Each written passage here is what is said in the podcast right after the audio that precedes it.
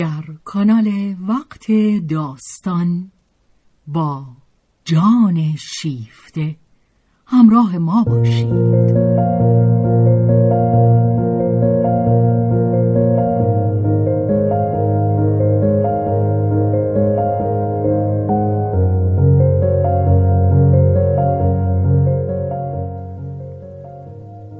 اثری از رومن رولان.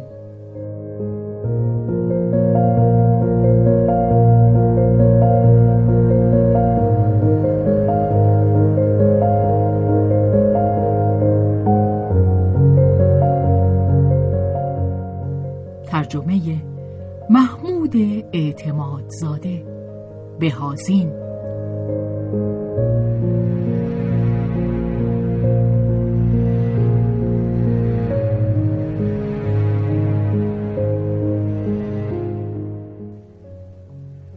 روایت شهرزاد فتوحی.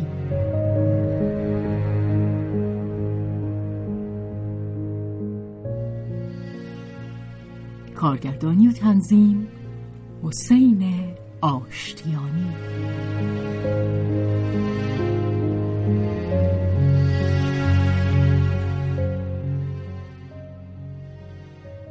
جلد 4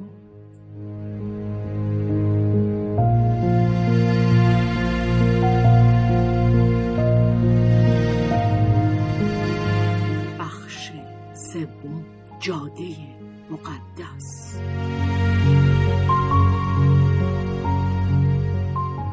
ولی آنجا که بیماری سال به سال، ماه به ماه شما را در دایره تنگی، در باغچه‌تان، در خانه‌تان، در اتاقتان زندانی می کند، آنجا که از عمل بازتان می دارد، چه می توان کرد؟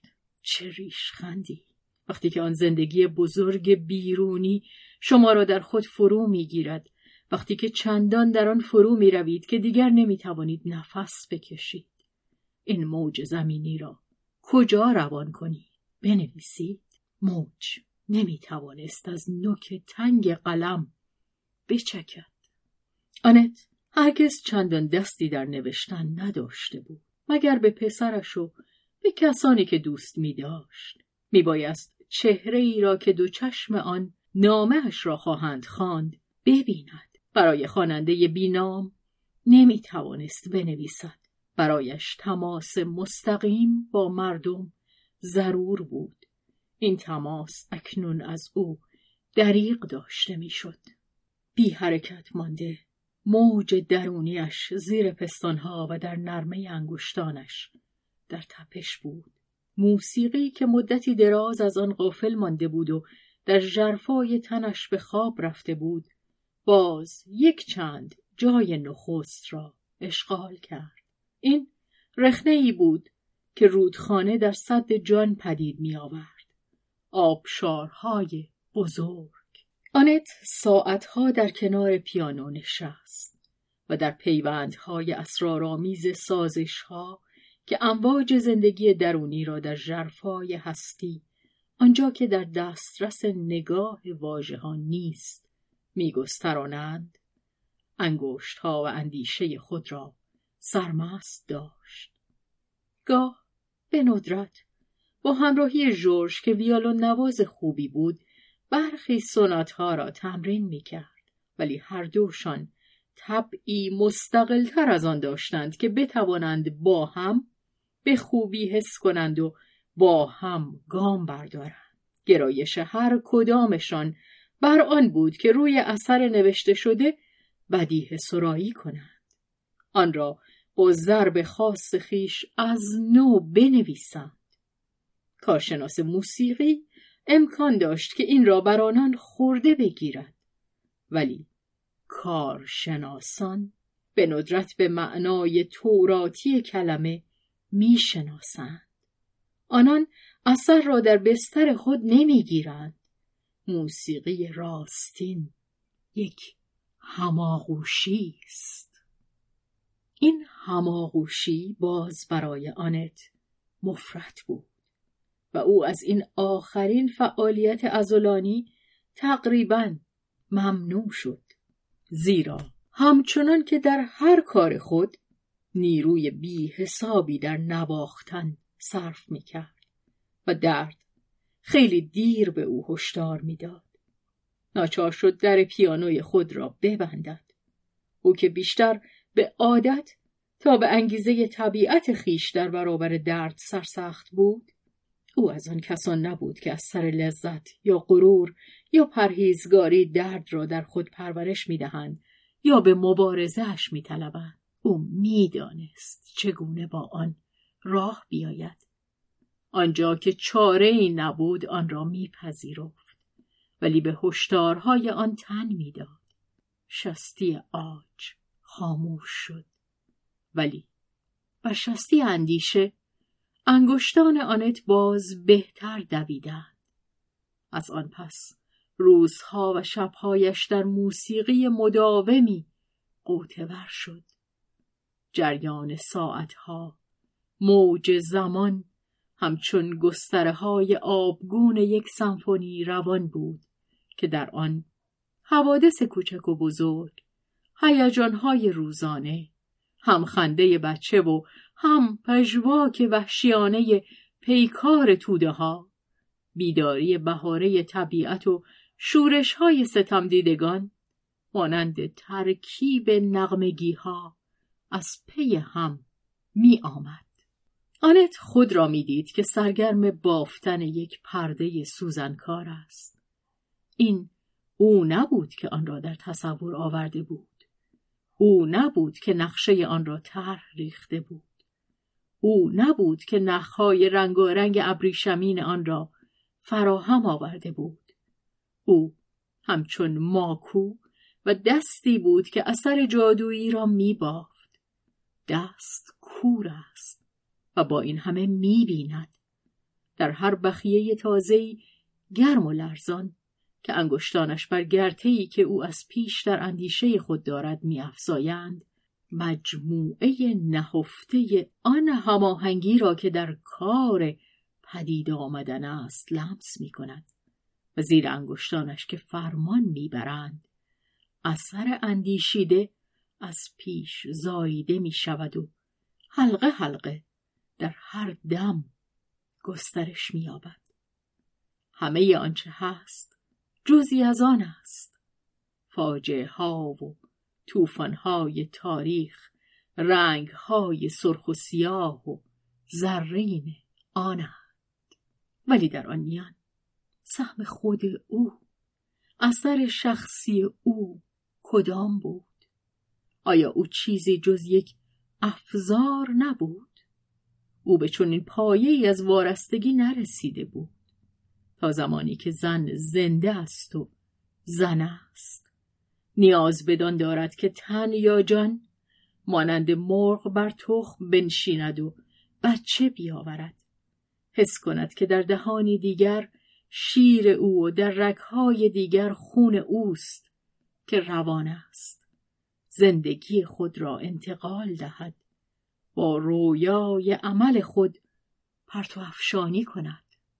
تو همینقدر بسوز، هیچ آتشی در شب گم نمی شود.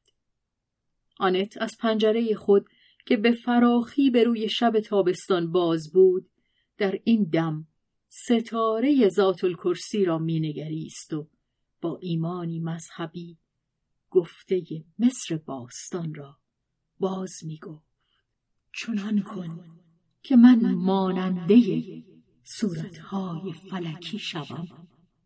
ولی او در آرزوی خود فروتنی بیشتری داشت. صورتهای فلکی پر دور، پر بالاست. برایش کافی بود که در محقرترین صورت فلکی همین جهان جا بگیرد. آنت بو نمی برد که خود یک صورت فلکی است. آنت تنها نبود. پهلو به پهلوی او در همان پارچه‌ای که او می‌بافت، کودکش وانیا رویای خود را می‌تنید. تندرست، دراز بالا بی هیچ عیب و نقص، شادمان، پرکار، متعادل. وانیا گذشته از زندگی روزانه‌اش مانند تخم مرغ پر و انباشته بود. کشتزارها و بیشه‌ها و دره‌های رؤیای درونی برای خود داشت و آبگیرهایی که پایاب آن را هرگز کس نخواهد شناخت. وانیا به ناگاه در آن قوطه می‌خورد بی آنکه هیچ کس به آن پی برد.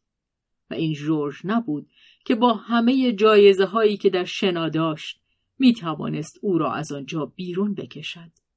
جورج به زحمت اگر متوجه غیبت وانیا شده بود، با او در گفتگو بود. وانیا دیگر دور بود. وقتی که باز می گشت، جورج همان گونه که بیرون رفتن او را توجه نیافته بود، متوجه آمدنش نیز نمی شد. و وانیا او را همچنان در حال سخن گفتن باز می‌یافت. در وسط همان جمله یا یک جمله دیگر اهمیتی نداشت. خندان و سر به هوا به دنباله مطلب گوش می‌داد. جورج جعبه موسیقی او بود. این گریزها در چه لحظاتی صورت می‌گرفت؟ عمده ترین آن به هنگام شب بود. روز بس که وانیا با پاها و با اندیشه خود دویده بود، همچنان که رخت از تن می‌کند، خواب او را در می‌رو بود. مانند خرگوشی که پوست بکنند، شلوار کوتاهش را از پاهایش در می‌آوردند. وانیا در همان حال که دست به جا دگمه‌های خود داشت، دیگر در خواب بود و از پهنای تخت خود افتاده بود. درازش می‌کردند، اندام برهنه و گرده محکم و پرگوشتش را زیر ملافه‌ها می‌فرستادند. وانیا هیچ چیز حس نمی کرد. رفته بود. سر و روی بهشتی داشت. آن هم که نگاهش می کرد، اهل بهشت بود. تا صبح دیگر جنبشی از او به گوش نمی رسید. با این همه همراه مرغان باغ درست در آستانه سپیده بیدار می شد.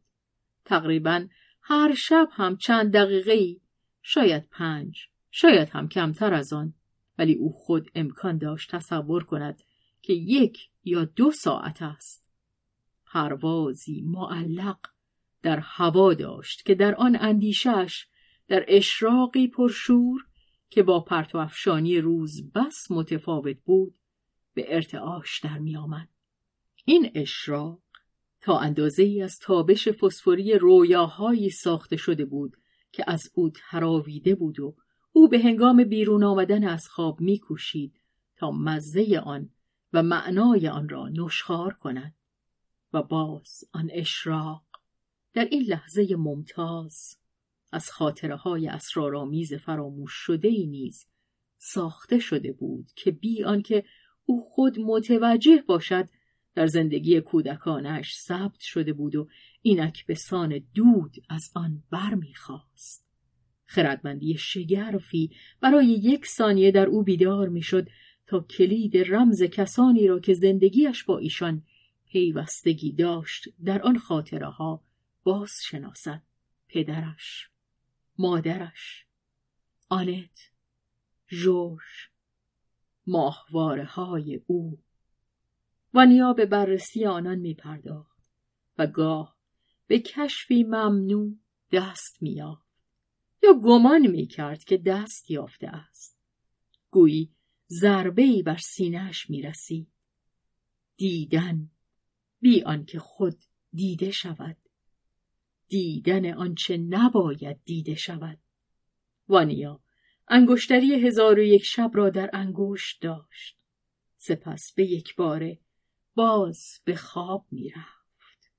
خوابی عمیق تا آن دم که جورج بیدارش می کرد و دیگر هیچ چیز از آنچه به هنگام رازگشایی شبانه بر او گذشته بود به یاد نداشت. با این همه هیچ چیز آن از دست نرفته بود. همه چیز بر دفتر درونیش که نوشتن آن شب به شب ادامه داشت ثبت می شد. و در طول روز، در لحظاتی دور از انتظار، فروغ‌های ناگهانی از آن سر برمی آورد. این امر خیلی به ندرت در دقایق استراحت که استراحت کامل بود، من به چیزی نمی اندیشم، یا در ساعت درس، وانیا با نگاهی خیره مانده رد پای اندیشه ای را دنبال می کند. جز این من چیزی نمی بینم. روی می نمود و بیشتر در گرماگرم فعالیت، در آن دم که با ماهیچه های کشیده توپ را پرتاب می کند یا در میان دویدن و نفسش بند می آید، سینه‌اش نزدیک است بترکد و همه چیز غرق روشنایی می شود، یا آنکه وقتی که کون کوچکش در مستراح به کار است، گرچه این چیزی نیست که به گفت درآید، ولی حال که کاری است کردنی، ساعت مسخره است که در آن آواز عقل به ناگاه به گوش برخی از مردان خدا می رسد و دالامبر، مردی که نه خدا و نه خداوندگار می شناخت، با درید چشمی به خانم لسپیناس می گفت که این نابترین تمتعی است که به آدمیان اعطا شده است. دالامبر، فیلسوف و ریاضیدان فرانسوی از بنیادگذاران انسیکلوپدی 1717 تا 1783 و لسپیناس، زنی سخنسنج که نویسندگان انسیکلوپدی در خانه اش گرد می آمدند 1732 تا 1776. یک چنان سرمشق‌های بزرگی به وانیا اجازه می‌دهند که این دروازه اشراق را باز کند. روح آنجا که خود بخواهد می‌وزد. وانیا اگر به آن می‌اندیشید، ای بس که می‌خندید، چه او نیز از سرزمین رابله است، نویسنده هزال فرانسوی، حدود 1494 تا 1553. ولی او چیز دیگری دارد که بیاندیشد.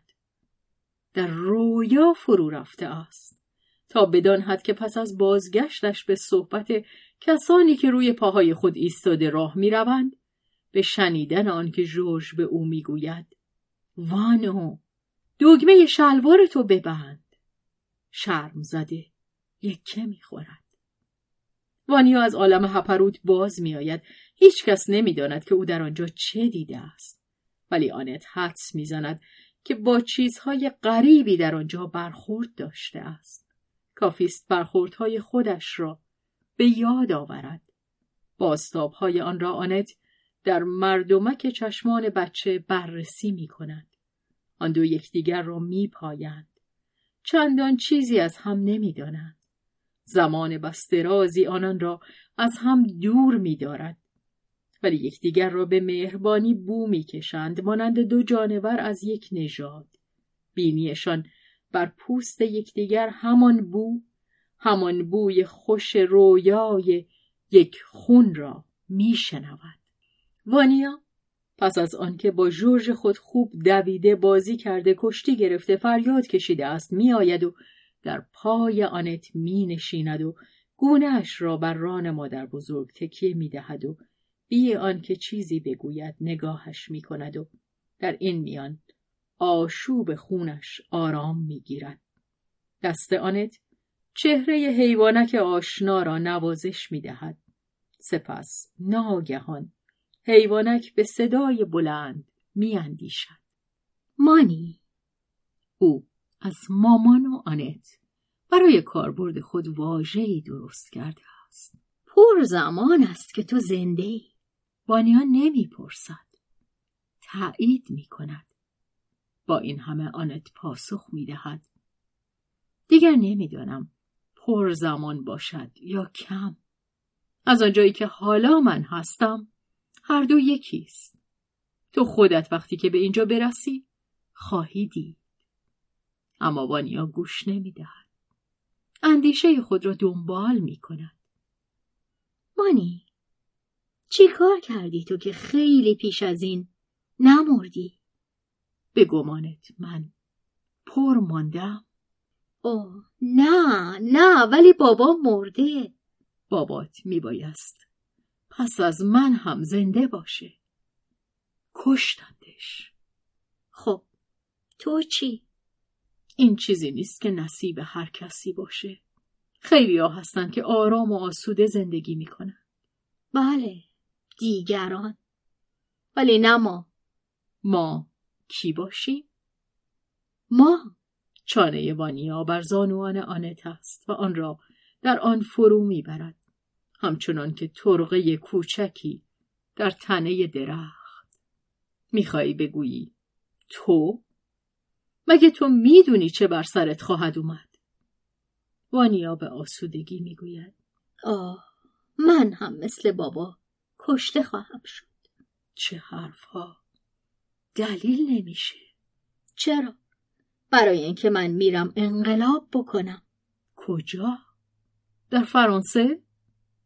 نه در فرانسه نه، اینجا مردم پر پیر هستن.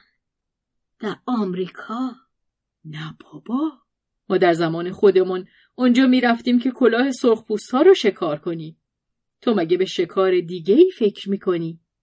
خب پسر جان کجا؟ کدوم آمریکا؟ آمریکا بزرگه، شمالش، جنوبش، برای من فرق نمیکنه. انقلاب مگه نه باید اون رو در همه جای دنیا کرد؟ از همه آخرتر هم فرانسه پیر بیچاره. اما تو هم خوب دیوونه ای. این رنگ سرخ رو مامان توئه که به تو زده؟ آه تو خودت هم. من سرخم؟ تو از تو سرخی. چه نگاه تیزی داری تو. کی به تو اجازه میده که تو رو ببینی؟ خودم به خودم اجازه میدم. خنده داره؟ برات من خنده دارم؟ ما برات خنده داریم؟ زندگی رو تو خنده دار میبینی؟ روده برم میکنه. خب پس برای چی حرف از مردن میزنی؟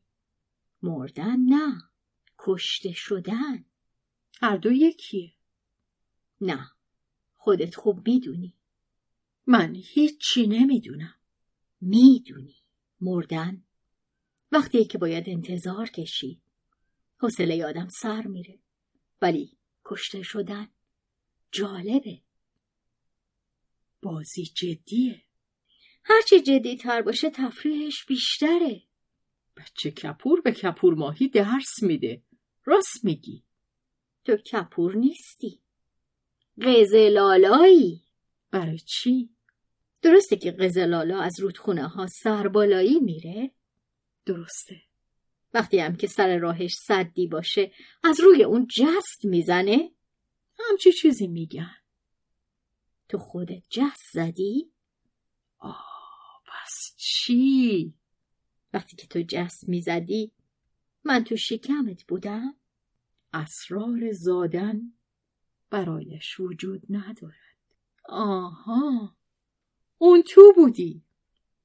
پس راهی که تو رفتی لازم نیست که من همون راه رو برم. این هم درسته. من تو تنبل رو از تکه بزرگی از راه معاف کردم. بله ولی وقتی که تو بمیری من باز ادامه میدم. بله ادامه میدی. برای من جست بزن بچه قزلالا. هر کسی به نوبه خودش. آنت میخندی ولی در ته دل منقلب شده سرافراز و آشفته بود. او نخواهد مرد و نه همچنین مارک او. آنان ادامه می‌یافتند.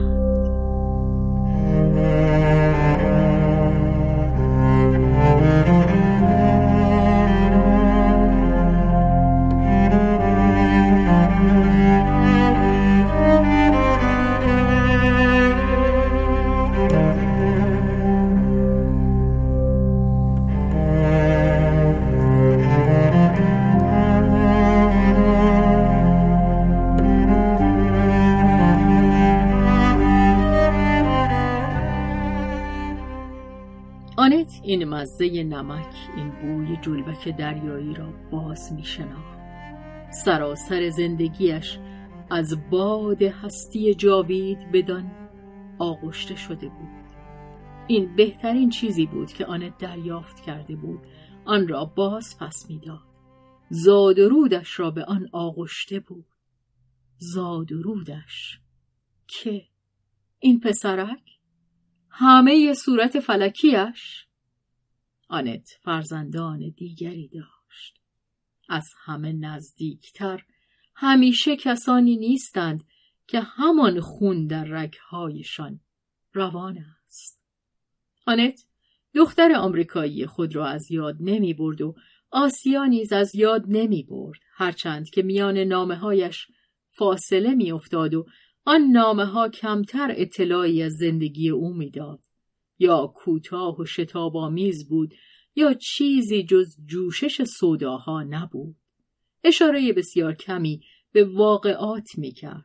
آسیا را فعالیتش و طبع آمریکاییش به خود گرفته بود. آن طبع خشک و حساب شده، آن فشار مفرط اعصاب و اراده که همچون باد و بوران در حواس در می گیرد و به قوت ارضا می شود. جولیان داوی که در سفرهای خود برای ایراد سخنرانی در کشورهای متحد آمریکا به او برخورده بود، از نفوذی که آسیا توانسته بود در برخی محافل رهبری کننده یا سیاست و پول به دست آورد، حیرت کرده بود. ابتدا به زحمت توانسته بود او را بشناسد. آسیا فربه شده بود. در سالن‌ها در دیده‌اش همچون ماده گربه زیبا و خوش زرق و برقی آمده بود که با گامهای نرم راه می رفت و در بی تفاوتی کرخ می شد. ولی همین که با هم تنها می ماندند، تناسانی او در دم از میان رفت و همچون می نمود که فربهیش نیز آب می شود. گونه ها فرو می رود، لبها نازک می شود و از مردمک های نوازشگر چشم فروغ های پولادین ساطع می شود. پنداری که سودای پیکار می خوردش. آسیا در غرب آمریکا به پیکارهای خطرناکی در راه بین‌الملل سوسیالیست کارگری و برای دفاع از کمونیسم که مورد تعقیب و آزار است دست می زند. او بیان که از خطرها پروا کند، شوهر و دوستان شوهر خود را به این میدان می کشاند. آسیا در پیرامون خود گروهی از جوانان برگزیده آمریکایی را گرد آورده است. دانشگاهیان، مهندسان، نویسندگان، صاحبان آزاداندیش املاک پهناوری که از آن به سود بنیادهای اجتماعی بهره برداری می کنند.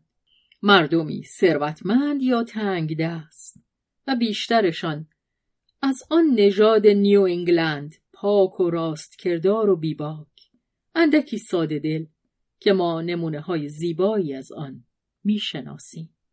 این شادابی روح که اندکی کهنه و منسوخ می نماید، اما شادی عمل و دلیری برکنار از سازشکاری جوانش می دارد، مایه لبخند آسیا می شود.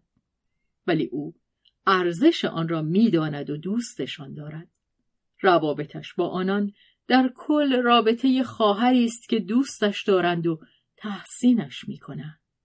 آنان نمی توانند به یکدیگر حسد ببرند. آسیا به یک اندازه از آن همشان است و شوهرش فقط یکی از ایشان است، به سال بزرگتر. آسیا آنچه که از دستش برآید می کند تا عواطفی دردآلود در ایشان بیدار نشود. و اگر گاه برایش دشوار است که در برابر آن فشارهای شدید و ناگهانی که از ژرفای سرشتش به در می جهند از خود دفاع کند، میدانی جز در بیرون این محفل برادرانه بدانها نمی دهد. چند روز یا چند هفته ای از محفل می گریزد و هیچ یک از آن گروه در پی آن بر نمی آید که بداند او کجاست. شوهرش نیاز او را به آن که تنها در جایی منزوی شود و حق داشته باشد که به میل خود رفتار کند میپذیرد. او این حق را یک بار برای همیشه در گفتگویی جدی برایش به رسمیت شناخته است. و این پیمانی است که میان دوتاشان بسته شده و با آن راست پیمانی بهترین افراد آنگلوساکسون که مردم نژاد لاتین به اشتباه آن را به خونسردی نسبت می‌دهند، چه آن گرمای اعتماد را که یک بار برای همیشه ارزانی شده است در آن نمی‌بینند، هرگز در صدد بر نمی‌آید که از پیمان عدول کند. خود را از وارسی زندگی نهفته همسرش ممنوع می‌دارد. آسیا هم این اعتماد را موجه می‌سازد. او گریزها و رد نهان کردنهای خود را صرف آن می‌کند که بار دیگر در خود تمرکز یابد و خود را از نو در دست بگیرد. آن هم خواه با قوت زدنهای فراموشی در جایی دور افتاده، مثلا یک دوره مداوا در آسایشگاه، خواه با فرسوده کردن دیوهای دیرینه خود در خستگی‌های عضلانی و راه پیمایی در کوه‌ها و جنگل‌ها. اینکه اینجا و آنجا به ناگاه در برخوردی تصادفی شیطان در این میان لقمه‌ای برباید، چیزی که مردم بدخواه ادعا می‌کنند، من چیزی از آن نمی‌دانم. در هر حال او خود آن را نمی‌خواهد، از وسوسه آن پرهیز می‌کند. ولی اگر هم چون این چیزی بوده باشد، آسیا پشیمانی یا حسرت آن را به دنبال خود نمی کشد. این همه در کنار یگان عواطف بزرگ و مقدس بسیار کم به حساب می آید. آسیا خاطره آن را می زداید. به سوی دوستان خود و شوهر خود باز می آید، همچون دفتری تازه برگ قبلی کنده شده است و آسیا دفتر حساب خود را درست از جایی که واگذاشته بود از سر میگیرد و بیش از هر زمان به خانه که همه گروه را در بر میگیرد و به امر مشترکی که به هم پیوندشان میدهد دلبسته است. اینکه مردم در پی بدنام کردنشان باشند، او و آنها اعتنایی به آن ندارند. آنان در همه جنبش‌های بزرگ اعتراض بر ضد ستمکاری‌های قانون و حکومت آمریکا شرکت دارند. برای نجات ساکو و وانزتی، برای بیرون کشیدن تام مونی از زندان دیوانه‌وار کوشیدند. از این سر تا آن سر کشورهای متحد آمریکا آنان مراقبند و از تعدی‌ها و جنایات در برابر افکار عمومی جهان پرده برمی‌دارند. آنان با دشمنی‌های خونخوارانه‌ای از جانب چماقداران، چاقوکشان رسمی و نقاب‌پوش دستگاه راهزنی سرمایه‌داری و خرافه پرستی حیوانی سر و کار دارند. به چندین تن از این جوانمردان وحشیانه هجوم بردند، کتکشان زده، در قیر و در پر مرغ غلتانده لگدمالشان کرده‌اند. چه بسا که این یا آن یک از ایشان جان خود را در این راه بگذارد و با شکنجه کشته و مسله شود. زن روسی با خطرهای کمتری روبرو نیست. واعظان کوکلوس کلان او را همچون ماده ابلیسی معرفی می کنند که مردم وظیفه دارند به آتش در اندازند. کوکلوس کلان جمعیت سری نژاد پرست و بسیار ارتجاعی در آمریکا که پس از جنگ داخلی در سال 1866 تأسیس شد. ولی دوستانش در پیرامون او نگهبانانی هستند با چشم همیشه باز و او همچنین از پشتیبانی برخی اشخاص بلند پایه برخوردار است که در پی خودنمایی یا در پی شناساندن خود نیستند، ولی آسیا می شناسدشان و آنان نیز در نهان برای دفاع از او دستن در کارند. حتی در میان مقامهای رسمی مردان روشنبینی هستند که به فعالیت دور از غرض این اتحادیه کوچک بهترین مردم آمریکا ارج می‌نهند و با برخی اعضای آن دوستی دارند. با این همه پس از فراز و نشیب‌های گوناگون که آن چیزی از آن نخواهد دانست، آسیا خود را ناگزیر از ترک کشورهای متحد آمریکا می‌بیند. شوهرش که او دو سه بار شغل و موقعیتش را به باد داده است و گله‌ای از آن ندارد، شوهرش که او را تحسین می کند، می باید دو سه بار به عنوان مهندس میدانهای دیگری در مکزیک و سپس در بولیوی و پرو برای فعالیت خود بجویند. آسیا به دنبال او می رود و هر جا که می گذرد زیر پایش به زودی کانون آشوب تازه‌ای روشن می شود. رهایی بومیان سرخپوست آمریکا اکنون سودایی در او پدید آورده است. آسیا در پی آن است که این امر را با جنبش‌های بزرگ رهایی آسیایی که اتحادیه ضد امپریالیستی در کار تدارک آن است پیوند دهد. آسیا کوه‌های آند را زیر پا می‌گذارد. گاه گاه می‌بینندش که خسته و فرسوده در سالن‌های سان فرانسیسکو یا در مهمانخانه‌های بزرگ شانگهای توش و توانی می‌گیرد و فربهی خود را باز می‌یابد. حتی برخی مدعی‌اند که او را در قطار سرتاسری سیبری دیده‌اند. آسیا تماس‌های خود را با مسکو از سر گرفته است. در این زندگی جنبش مداوم آسیا باز فرصت یافته است که 2 فرزند برای شوهر خود بیاورد. یک پسر بچه که ناگهان آسیا هوس می‌کند او را نزد آنت بیاورد و بچه در آن زمان 5 یا 6 ساله است، و یک دختر که برای چنین مسافرتی هنوز پر کوچک است. در سفر آینده همراه او خواهد بود. دوری چند ساله گویی برای آسیا وجود نداشته است. هنگامی که بار دیگر جاده ای را که به خانه واقع در حاشیه جنگل مدون می رود در پیش می گیرد، به نظرش می رسد که همین دیروز به آنجا آمده است. آسیا هیچ چیز را از یاد نمی برد. حافظش 3-4 کشو دارد که روی هم سوار شده است و او به اختیار خیش آنها را باز می کند یا می بندد. عمیق ترین، نهفته ترینشان کشویی است که در آن مارکو آنت را نگه می دارد. آسیا تنها دورا دور بازش می کند. بیشتر هم در آن دورانهای گریز که از محفل دوستان آمریکایی خود ناپدید می شود. زیرا بویی که از آن صندوقچه برمی آید پر قوی است. آسیا نفسش می گیرد. مارک تنها در خانه دور افتاده‌ای در نزدیکی گوسکو، شهری در پرو در کوههای آند، یا در یک اتاق مهمانخانه‌ای چینی در حالی که روی تخت خواب یا روی حصیری پهن شده است، ساعتها و ساعتها خاطرات خود را از نو فرو می‌دهد. آنقدر که از لذت تلخ و از درد آن از حال برود. روزها و روزها آسیا میان سرکه و گیاهان خوشبو خیسانده می شود. نه، او این تجمل را نمی تواند بر خود ارزانی دارد که در گرماگرم عمل سرگرم چنین آشوبی باشد. صندوقچه همان بهتر که بسته بماند. وقتی که آن را به مدون می آورد تا انگشتان آنت بازش کند، آشوب آرام می گیرد و صافی می گردد. تلخکامی به شیرینی بدل می شود.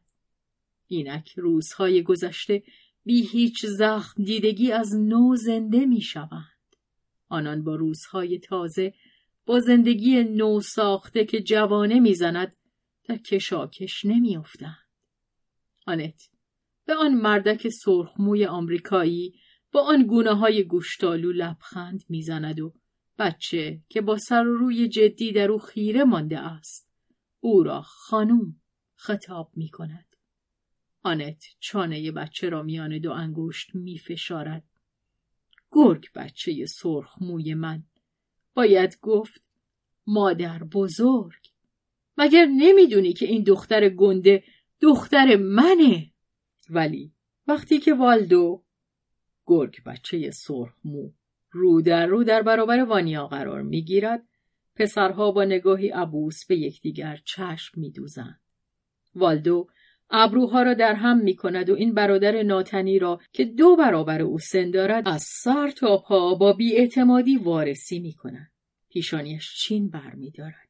تلاش میکند که بفهمد، اما توفیق نمییابد. وانیا فهمیده است. میداند که رفتارش با فرزندان مادر چه باید باشد. همان لبخند کمی بزرگمنشانه خود را دارد که به هر حال مهربان هم هست. لبخندی که بارها مادرش از آن احساس خاری کرده است و اکنون آن پسر بچه را نیز کنف می دارد. وانیا وظیفه خود می شمارد که مهربان باشد و همه جای خانه را به پسرک نشان بدهد. کم مانده است که خواسته باشد مادر خود را به والدو معرفی کند، زیرا این مادر از آن اوست و اگر دلش بخواهد به خود اختصاصش می دهد. او پسر بزرگتر است، ولی راضی می شود که مادر را به پسرک قرض بدهد و حتی وانمود می کند که دلبستگی خاصی به او ندارد. من از او چشم پوشیدم. دروغ است. مادرش همواره وانیا را به خود مشغول داشته است، ولی هیچ کس چیزی از آن نخواهد دانست. والدو کینه شدیدی از او به دل می گیرد. مشتهایش درون جیب بیتابند. سرانجام هم به قوت از آن به در می آیند. سر پیچ خیابانی در جنگل، جایی که دیگر هیچ نگاهی نمی تواند دنبالشان کند، پسرک سرخمو بی هیچ بهانه‌ای به پسر بزرگتر هجوم می آورد و با مشت‌های سخت و پرخشم خود بر او می کوبد. تاپ تاپ تاپ تاپ. سینه وانیا که تاب مشت‌های او را می آورد درست در محاذات بینی اوست. وانو که روی یک پا ایستاده بود نزدیک است که بیفتد. به خود می آید و حیرت زده آن قوچ کوچک را می گیرد و نگه می دارد و این یک اکنون با سر به شکمش می زند و چون وانیا خم می شود که از او بازخواست کند، سر کوچک سرخمو مانند چکشی بلند می شود و به بینی وانیا می خورد. این بار وانو به خشم می افتد و او را در چنگ می گیرد. والدو بیهوده با هر چهار دست و پای خود پیچ و تاب می خورد. وانیا در دو حرکت او را دراز روی جاده می خواباند و موجهای او را با دو دست خود گرفته دور از هم نگه می دارد و زانوهای او را با نشستن روی آنها بی حرکت می کند. به آن سوسک به پشت میخکوب شده نگاه می دوزد. سخت خشمگین است. نامردانه برخلاف قاعده و قانون به او حمله شده است. ولی همین که چهره پرککمک و افسرده پسرک مغلوب را می بیند که به وضع ترحم‌انگیزی پلک بر هم میزند تا بر شرمساری خود اعتراف نکند، قاه قاه به خنده میافتد و زبانش را برای او بیرون میآورد. خنده‌اش حریف را یک سر از پا در میآورد. اشک از چشمان بچه روان میشود.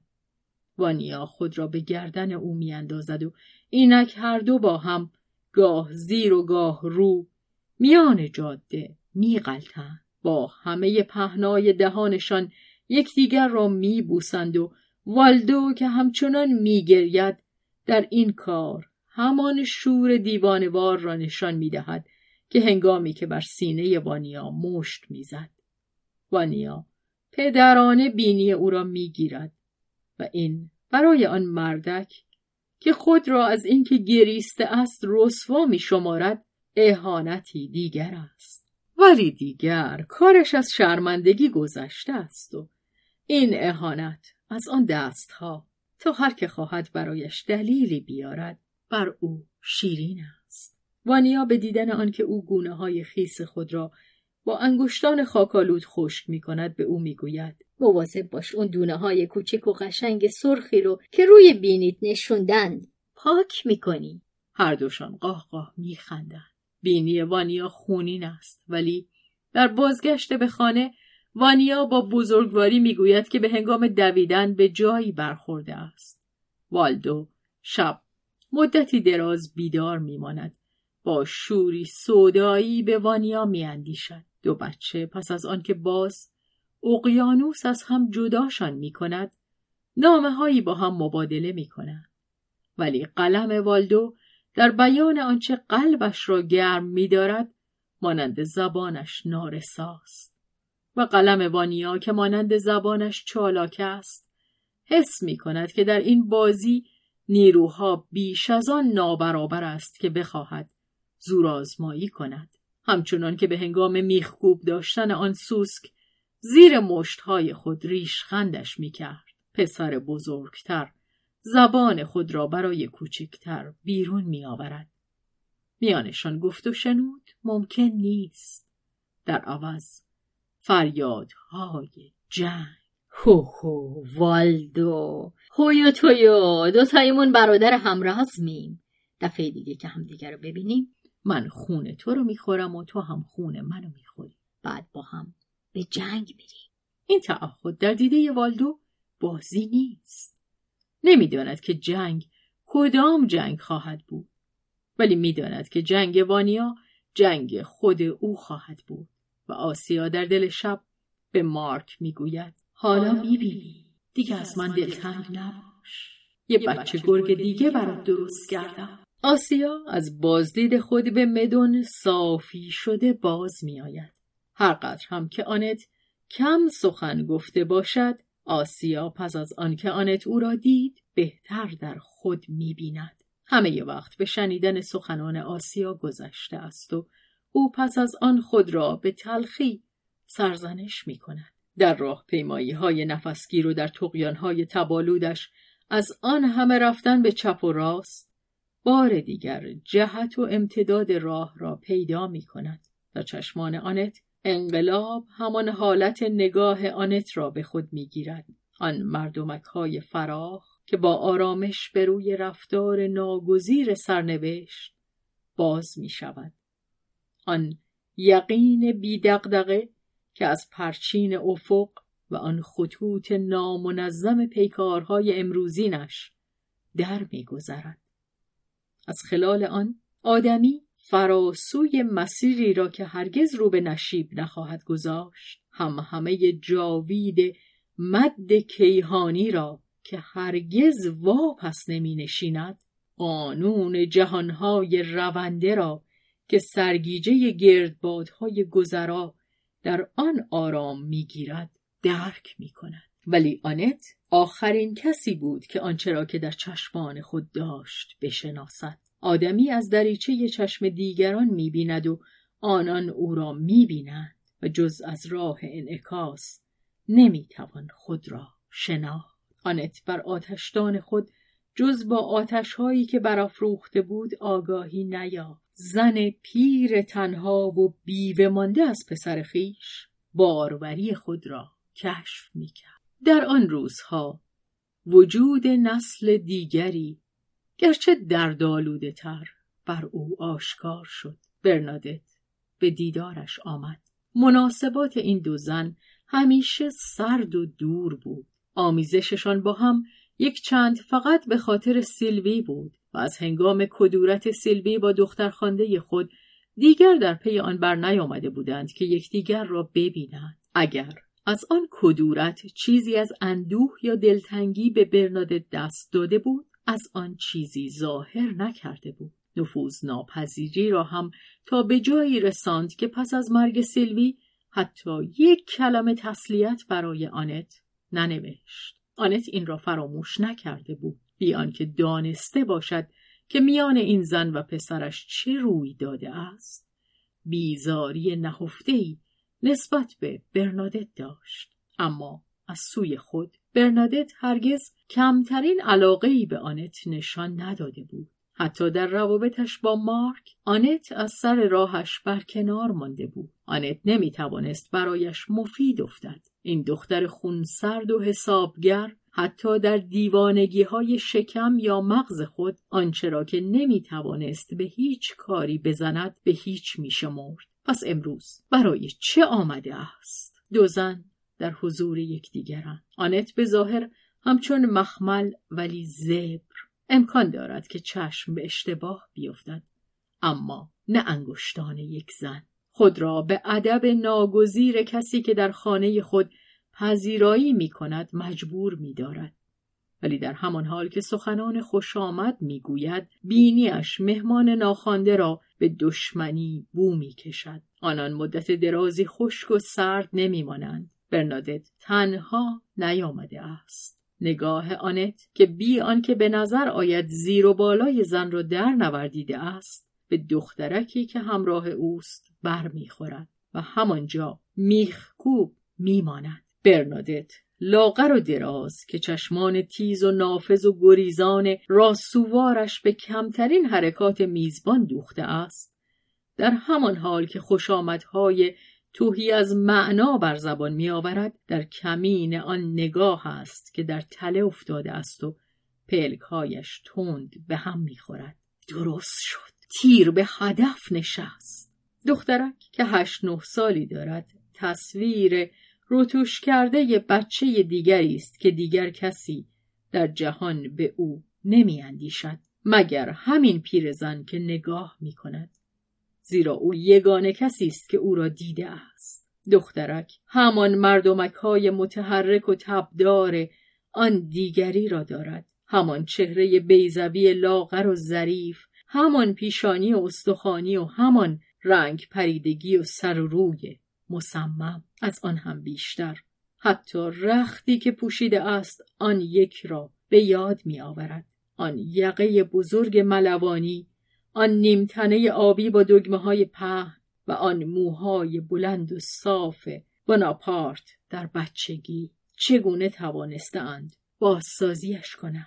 چگونه این زن بیباکی آن داشته است که بر این یادگار مقدس دست بگذارد؟ یک عکس بچگی زرد و فرسوده شده که گذشته از آنت. سیلوی یگانه کسی بود که نسخه‌ای از آن داشت، ولی بدترین گستاخی همان انگاره چهره و مو و یقه و رخت نیست، آن موجودی است که درون آنها جای دارد. کی و چگونه آن را از من دزدیده است؟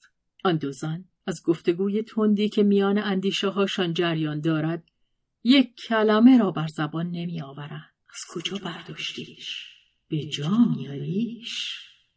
نه، دروغ است، راست است. ولی آنت با صدای آسوده که اندکی می لرزد مارسل کوچولو را، زیرا زن بی شرم امضای مارک را در پای کار نهاده است. مارسل و مارک در زبان فرانسه هم ریشند و منظور آن است که برنادت نام مارک را بر دختر نهاده است.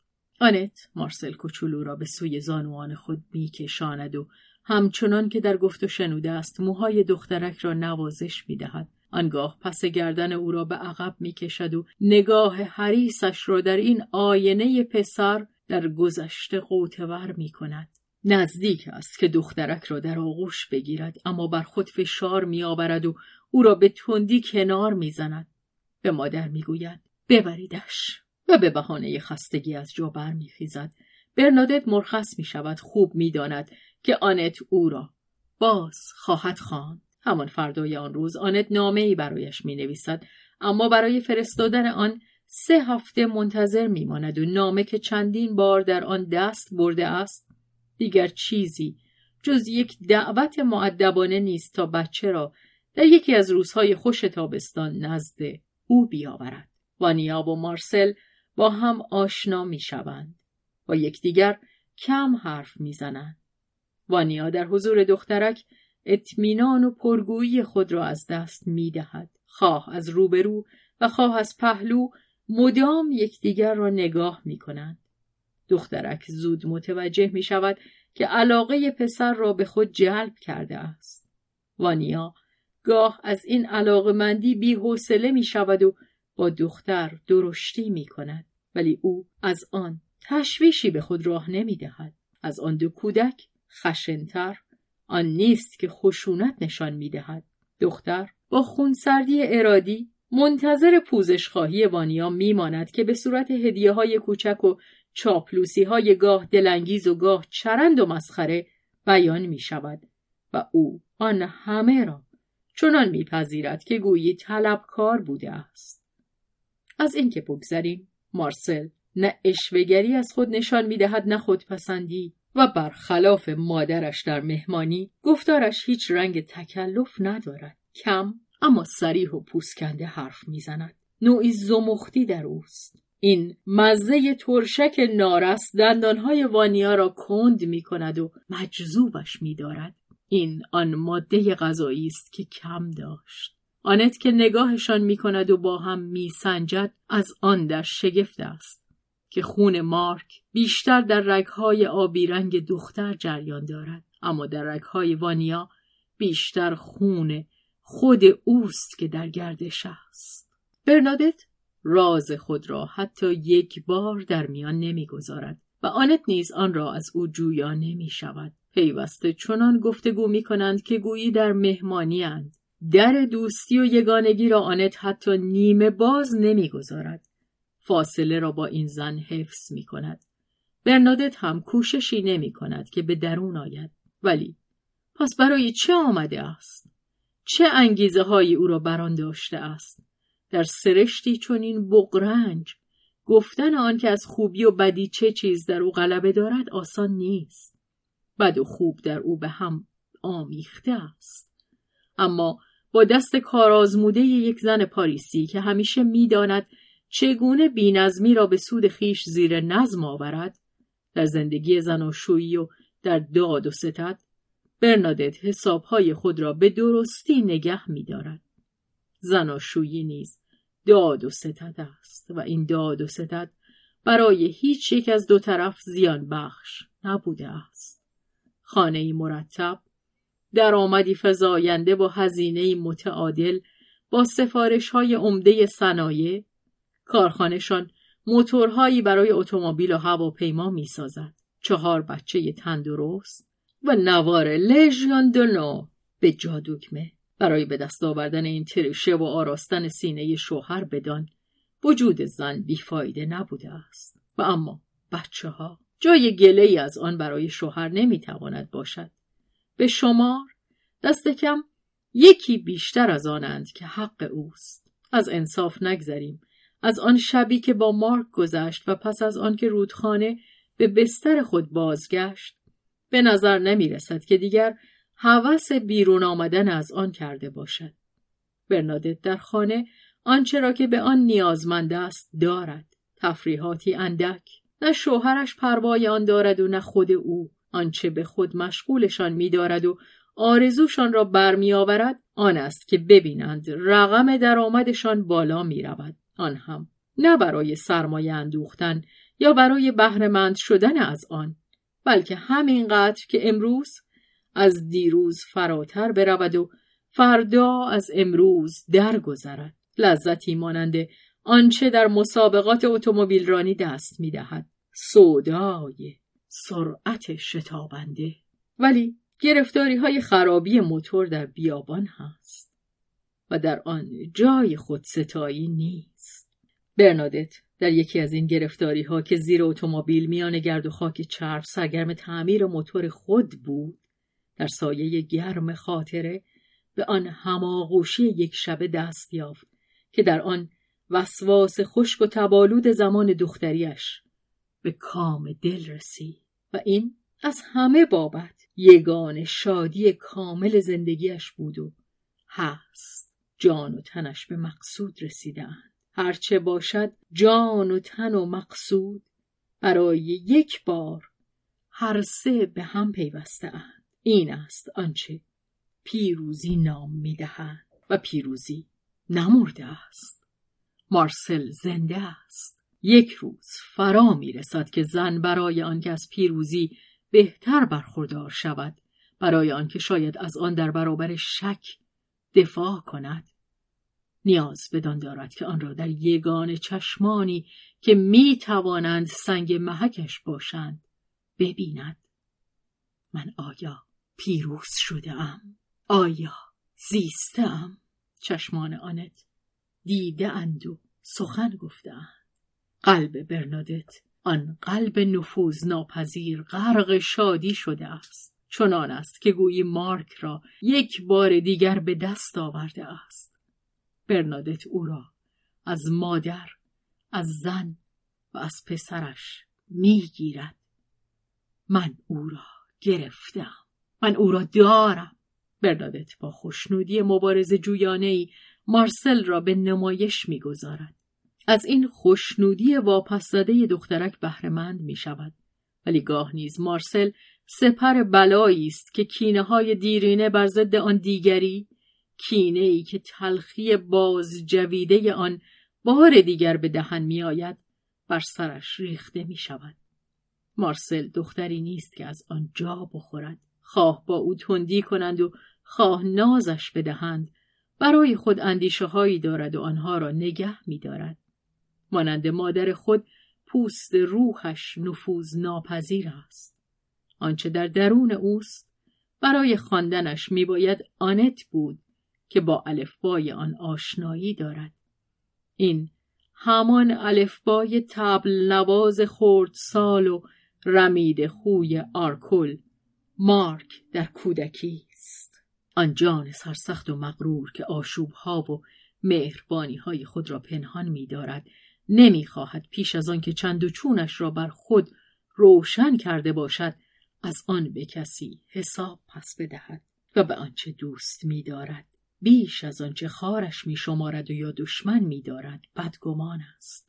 زیرا آنچه را که دشمن دارد یا خار می‌شمارد درباره‌اش داوری کرده است و از این روست که مارسل به آنت بدگمان است و بدگمانیش انگیزه است که او را مانند آهن و آهنربا نزد خانم پیر می آورد. گاه دخترک همبازی خود را آنجا می کارد و در اثنایی که وانیا در باغ پی او می گردد به اتاقی که آنت در آن سرگرم چیز خواندن است می آید و بی صدا می نشیند. کفلهای خود را بالای صندلی جا داده راست در چند قدمی آنت نشسته بی گفتگو چشم به او می دوزد. اگر آنت سخنی با او بگوید جز به آری و نه پاسخ نمی دهد. آنت می فهمد این خاموشی های لجوجانه را او شناخته است. این گفتگوهای بی زبان دو نفره و این نگاه اولیور تویست خردسال نزد دزدان که از میان میله ها به درون میخزد تا قلبش را بدزدد. اولیور تویست قهرمان داستانی از چارلز دیکنز. آنت خود را به ندیدن میزند، خنده بر لب میآورد و این لبخند آن زاغچه دزد را خبردار میکند که مچش گیر افتاده است. پرها راست ایستاده، نوک آماده پرخاش و چشم خشمنا خود را عقب میکشد. آن وقت آنت یک سر به خنده در می آید و می رود و می بوسدش. انگار یک تکه یخ است که در دست می گیرد ولی یخ آب می شود و هنگامی که آنت در گوش او زمزمه می کند دخترک ناغلا من که می بینمت تو رو من گرفتم، تو هم پیشبند منو گرفتی، از ما دوتا کی باید سواری بده؟ آنت زیر انگشتان خود حس می کند که آن پیکر کوچک راستمانده خود را به او رها می کند. خنده خفه‌ای از او می شنود. نرمه گوش او را به نرمی گاز می گیرد و به او می گوید با هم دوست هستی. مارسل خود را به گردن او می آویزد و بی آنکه نگاهش کند در گوشه کوچکی زیر گوش او شتاب زده زمزمه می کند. آها، مارسل بازی نمی کند، پیمانی است که می بندد. در این سر چه می گذرد؟ این دخترک زمخ که خدا می داند از چه رو خود را در خانه خود بیگانه حس می کند، مانند چلچله به تیرهای کهنه پارساله که باز می شناسد به گردن آنت می چسبد و در قلب پیر او لانه خود، لانه پدرش را باز می یابد. این بوی اوست. آنت به هنگام شب با چشم باز به رویا فرو می رود. خود را مادر بزرگ 3 و بلکه با حساب آوردن ژورژ 4 خانواده می بیند و او این جوجه های 4 گانه را که یکی هستند و گوناگونند در گرمای پرهای خود پناه می دهد. و در پی آن نیست که میان این پرندگان آنها را که قانون یا پاک دامنی مجاز می دارد از دیگران تمیز دهد.